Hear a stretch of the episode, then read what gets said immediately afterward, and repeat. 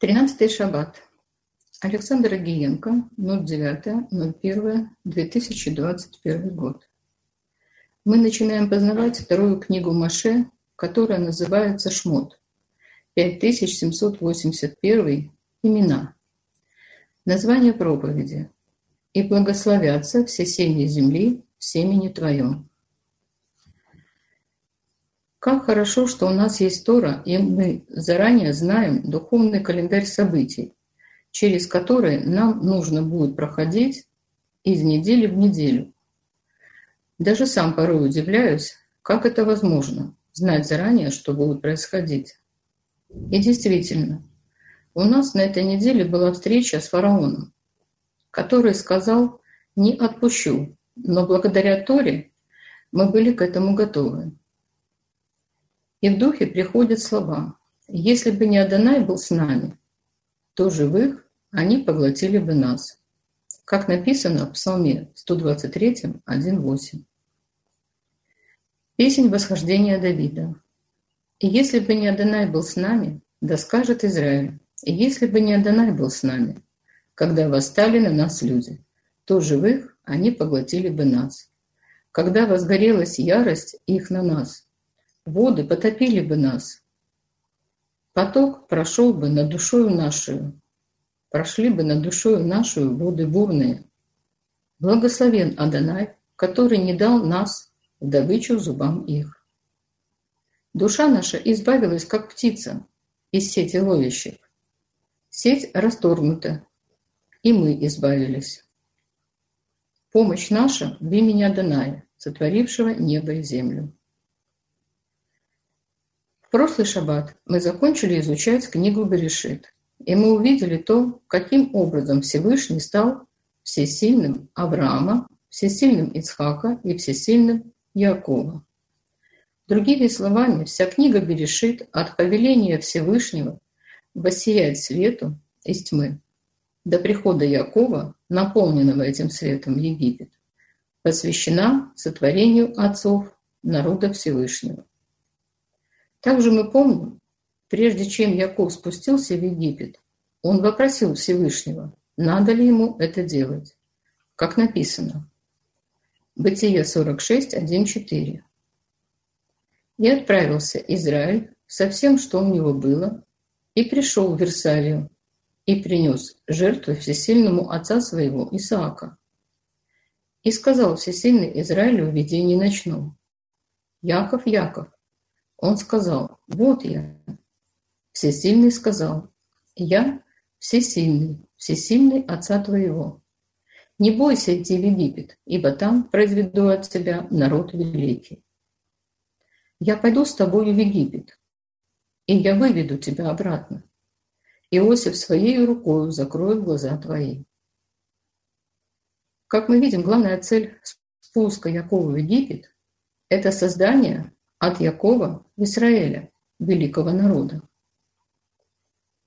Другими словами, если книга Берешит посвящена созданию отцов народа Всевышнего и пути, которые они прошли, чтобы Всевышний стал их всесильным, то вся книга Шмот и Ваикра, и Бемидбар, и Дворим будут посвящены созданию великого народа у которого Всевышний станет их всесильным. Мы уже не первый год изучаем Тору и знаем все подробности того, что было в Египте, как проходили казни, как Всевышний вывел свой народ из Египта и перевел через Красное море. Также знаем весь путь народа через пустыню. Все 42 перехода. И мы понимаем, что все это образы для нас, как пишет об этом апостол Павел. 1 Коринфянам 10, 1, 11. «Не хочу оставить вас, братья, в неведении, что отцы наши все были под облаком, и все прошли сквозь море, и все крестились в Маше, в облаке и в море, и все ели одну и ту же духовную пищу, и все пили одно и то же духовное питье ибо пили из духовного последующего камня. Камень же был Гамашех. Но не о многих из них благоволил Всесильный, ибо они поражены были в пустыне. И это были образы для нас, чтобы мы не были похотливы на злое, как они были похотливы. Не будьте также идолопоклонниками, как некоторые из них, о которых написано «Народ сел, и есть и пить, и стал играть».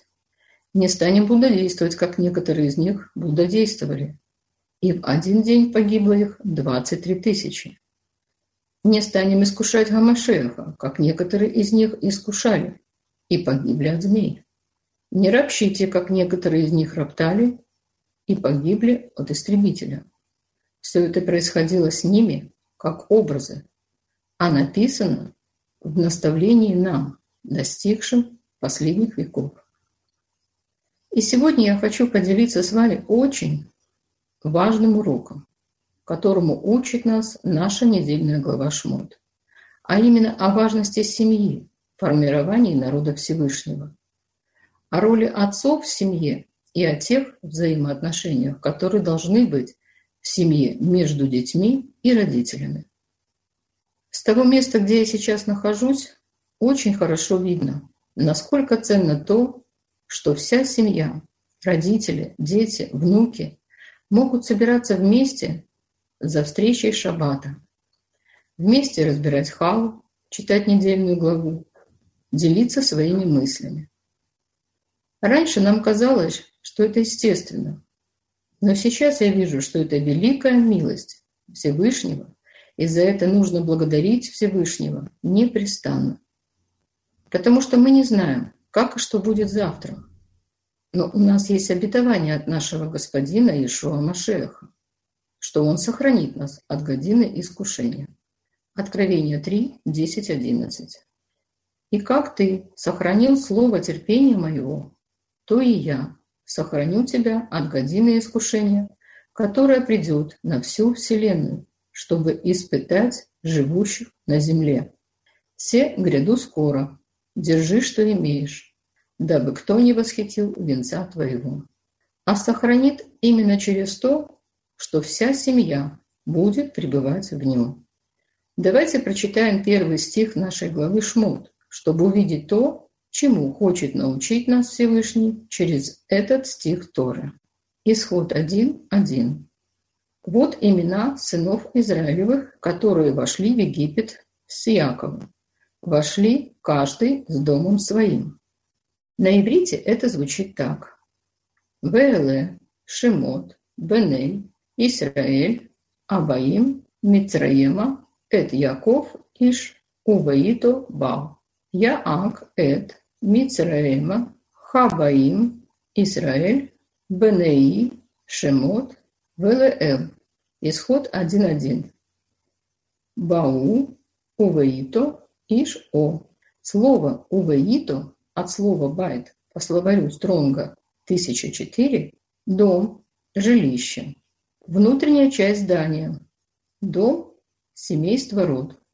И комментаторы Торы обращают внимание на то, что каждый из сынов Израилева, и речь идет о 12 сыновьях Якова, входит со своим семейством в Египет. Не сами по себе, а во главе со своим отцом Яковом. И комментаторы Торы говорят, что это выглядит как дерево, где ствол – это Яков Израиль, а его ветви – это 12 его сыновей. И на каждой из 12 ветвей есть свои побеги.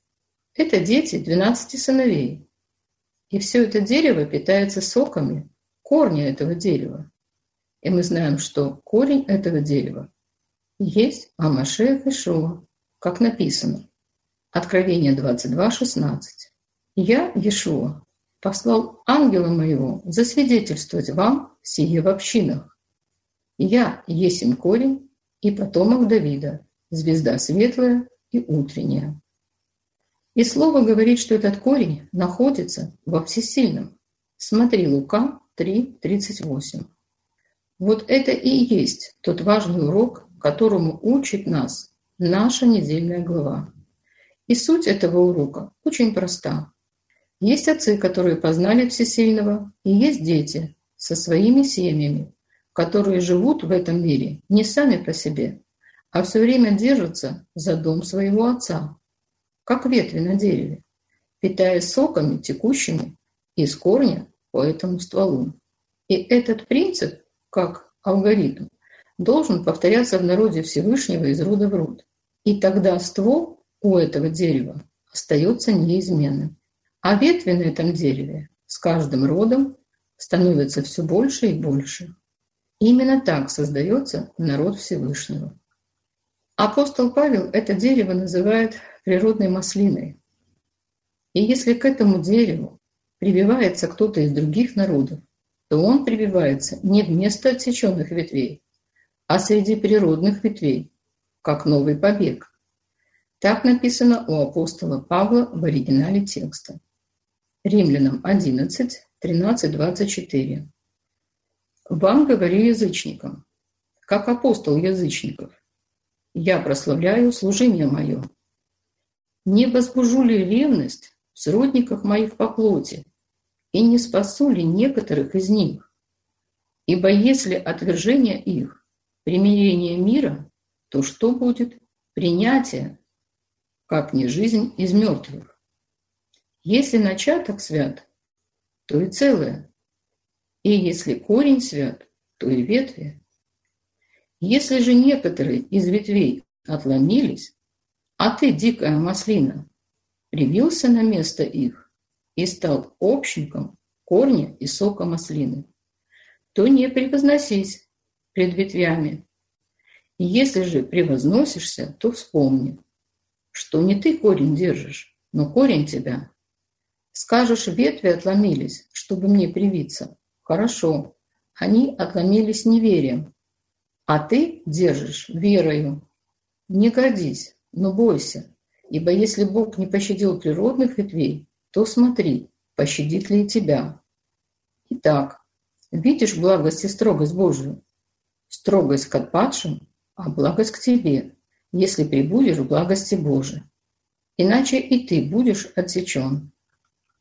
Другими словами, из природных ветвей отсечены были те, кто отвергал Тору Маше.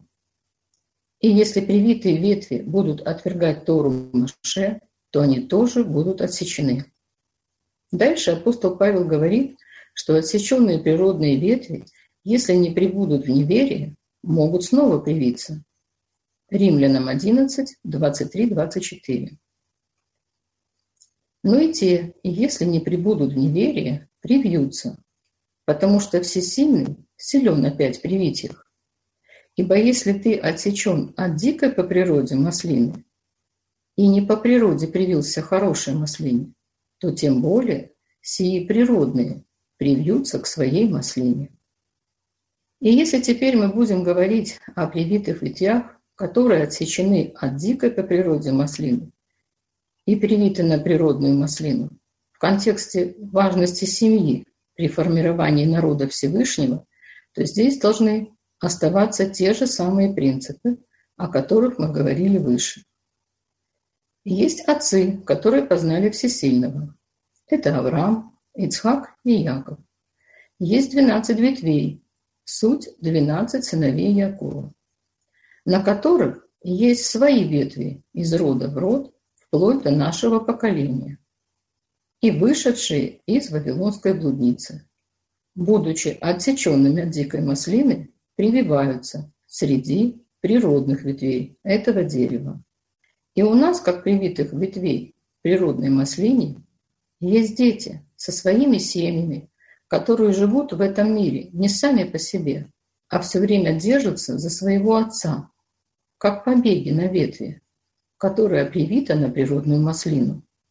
И так от отцов к детям и от детей к их детям, и с каждым родом на ветвях отцов растут побеги, и это дети, которые в скором времени сами станут ветвями, на которых будут свои побеги, и это их дети. Так растет природная маслина. Суть – народ Всевышнего. И все ветви этого дерева питаются соками, текущими из корня природной маслины. И, как вы понимаете, при таком духовном питании нет места теологии замещения. Из этого важного урока можно вывести еще несколько очень важных уроков для себя. Например, становится понятно, почему нельзя выдавать в замужество или женить своих детей за неверующих, потому что это сразу отсекает детей, которые родятся у ваших детей от соков природной маслины. Также еще один важный урок, говорящий о важности сохранения всей семьи на природной маслине, который относится к нашему времени. Когда мы изуч... Э, заканчивали изучение книги Берешит, мы увидели, что в то время, когда Яков жил со всем своим семейством в земле Гашем, от слова Гашем, что значит производить дождь, и речь идет о присутствии Духа Всевышнего среди сынов Израиля в земле Гошен. Иосиф сделал всех египтян рабами фараона и переселил их всех с тех земель, которыми они владели, в города. Последние годы мы видим в мире ту же самую тенденцию. Люди бросают свои земли, родовые поместья, дома отцов, и все бегут в город. А там через кредиты, и жизнь на принципах аренды становятся бесправными рабами фараона. И мы в предыдущие годы говорили об этом подробно. И после того, как умер Яков, а потом Иосиф, то же самое стало происходить и с некоторыми сынами Израиля, которые стали отрываться от дома своего отца и переселяться в города в земле египетской. А потом начались субботники фараона, пришло рабство. Но те, кто остался жить вместе со своими семьями в земле Гошен, в том учении, которое им оставили их отцы Авраам, Ицхак и Яков, все оставались свободными. Из всего сказанного становится видно, насколько важно и отцам, и детям понимать этот важный принцип формирования народа Всевышнего, которому учит наша недельная глава. Именно поэтому Тора нас постоянно учит тому, чтобы мы наставляли своих детей и учили их Торе. Исход 10, 1, 2. «И сказал Адонай Маше, «Войди к фараону, ибо я отягчил сердце его и сердце рабов его, чтобы явить между ними сии знамения мои, и чтобы ты рассказывал сыну твоему и сыну сына твоего о том, что я сделал в Египте, и о знамениях моих, которые я показал в нем. И чтобы вы знали, что я Адонай. Исход 13, 8, 9. И объявив день тот сыну твоему, говоря, это ради того, чтобы Господь сделал со мною, когда я вышел из Египта, и да будет тебе это знаком на руке твоей и памятником пред глазами твоими, дабы закон Господень был в устах твоих, ибо рукою крепкою вывел тебя Господь из Египта. Второзаконие 6, 20, 25. Если спросит у тебя сын твой в последующее время, говоря, что значит сие уставы, постановления и законы, которые заповедал вам Адонай, всесильный ваш, то скажи сыну твоему, рабами были мы у фараона в Египте, но Адонай вывел нас из Египта рукою крепкою, и явил Адонай знамения и чудеса великие, и казни над Египтом, над фараоном и над всем домом его пред глазами нашими. А нас вывел оттуда, чтобы ввести нас и дать нам землю, которую клялся отцам нашим дать нам. И заповедал нам Адонай исполнять все постановления сии, чтобы мы боялись Адоная, всесильного нашего, дабы хорошо было нам во все дни, дабы сохранить нашу жизнь, как и теперь. И всем будет наша праведность, если мы будем стараться исполнять все сии заповеди пред лицом Адоная Всесильного нашего, как Он заповедал нам. Итак, мы видим, что при создании народа Всевышнего семья решает определяющее значение. И самое важное в семье – это правильное, взаимоотношения между отцами и детьми, между детьми и отцами. Именно поэтому Всевышний говорит нам через пророка о том, что в последние дни, перед наступлением Дня Адоная, Он обратит сердца отцов к детям и сердца детей к отцам их, как написано у пророка Малахия. Малахия 4, 5, 6. Вот, я пошлю к вам Илию пророка пред наступлением дня Адоная, великого и страшного. И он обратит сердца отцов к детям и сердца детей к отцам их, чтобы я, придя, не поразил земли проклятием. В заключение, говоря о важности семьи в плане создания народа Всевышнего, давайте посмотрим, что сказал Всевышний Якову, когда он видел во сне лестницу. Бытие 28, 12, 14. «И увидел во сне, вот лестница стоит на земле, а верх ее касается неба. И вот ангелы Божьи восходят и не сходят по ней. И вот Адонай стоит на ней и говорит, «Я Адонай, всесильный Авраама, отца твоего, и всесильный Ицхака. Землю, на которой ты лежишь, я дам тебе и потомству твоему, и будет потомство твое, как песок земной, и распространишься к морю, и к востоку, и к северу, и к полудню. И благословятся в тебе и в семени твоем все племена земные.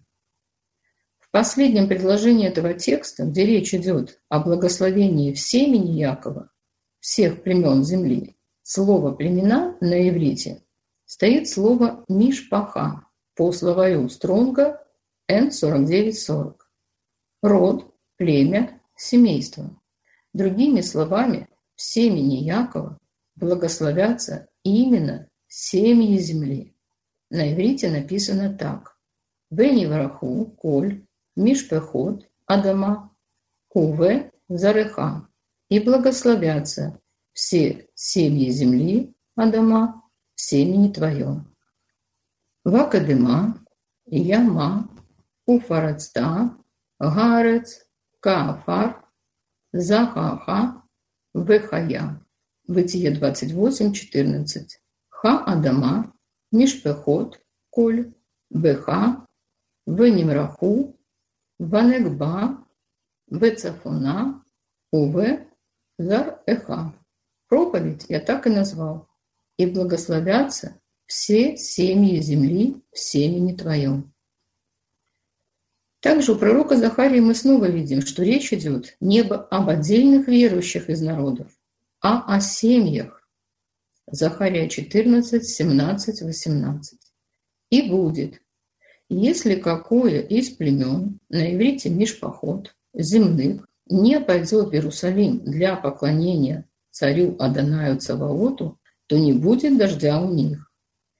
И если племя Мишпахат египетское не поднимется в путь и не придет, то и у него не будет дождя и постигнет его поражение, каким поразит Господь народы, не приходящие праздновать праздника Кущи. Понимаю, что для многих из нас это очень серьезный вопрос, поскольку многие из нас пришли к истинной вере уже в возрасте, и в то время, когда дети уже выросли – и понятно, что уверовавшие родители уже не могут вложить в свою веру в своих уже взрослых детей. Также у многих из нас есть дети, которые выросли в тех церквях, в которых мы раньше были, и они научены тому, что в них вкладывали с детства. И возникает вопрос, как помочь нашим детям в таком случае? Как им передать истинную веру? Думаю, что только нашим жизненным свидетельством являя любовь, доброту, святость и праведность Всевышнего не на словах, а в делах. И через нашу молитву о наших детях Всевышнему, основываясь на сказанном Всевышним через пророка Малахи, мы можем помочь нашим детям стать на путь познания истинного Гамашеха. Поэтому сейчас давайте помолимся о наших детях этой короткой молитвой. Отче, просим Тебя, обрати сердца отцов к детям и сердца детей к отцам их, и направь нас и наших детей, и детей наших детей во все роды, на Твой путь в имени Амашеха Ишуа. Амен.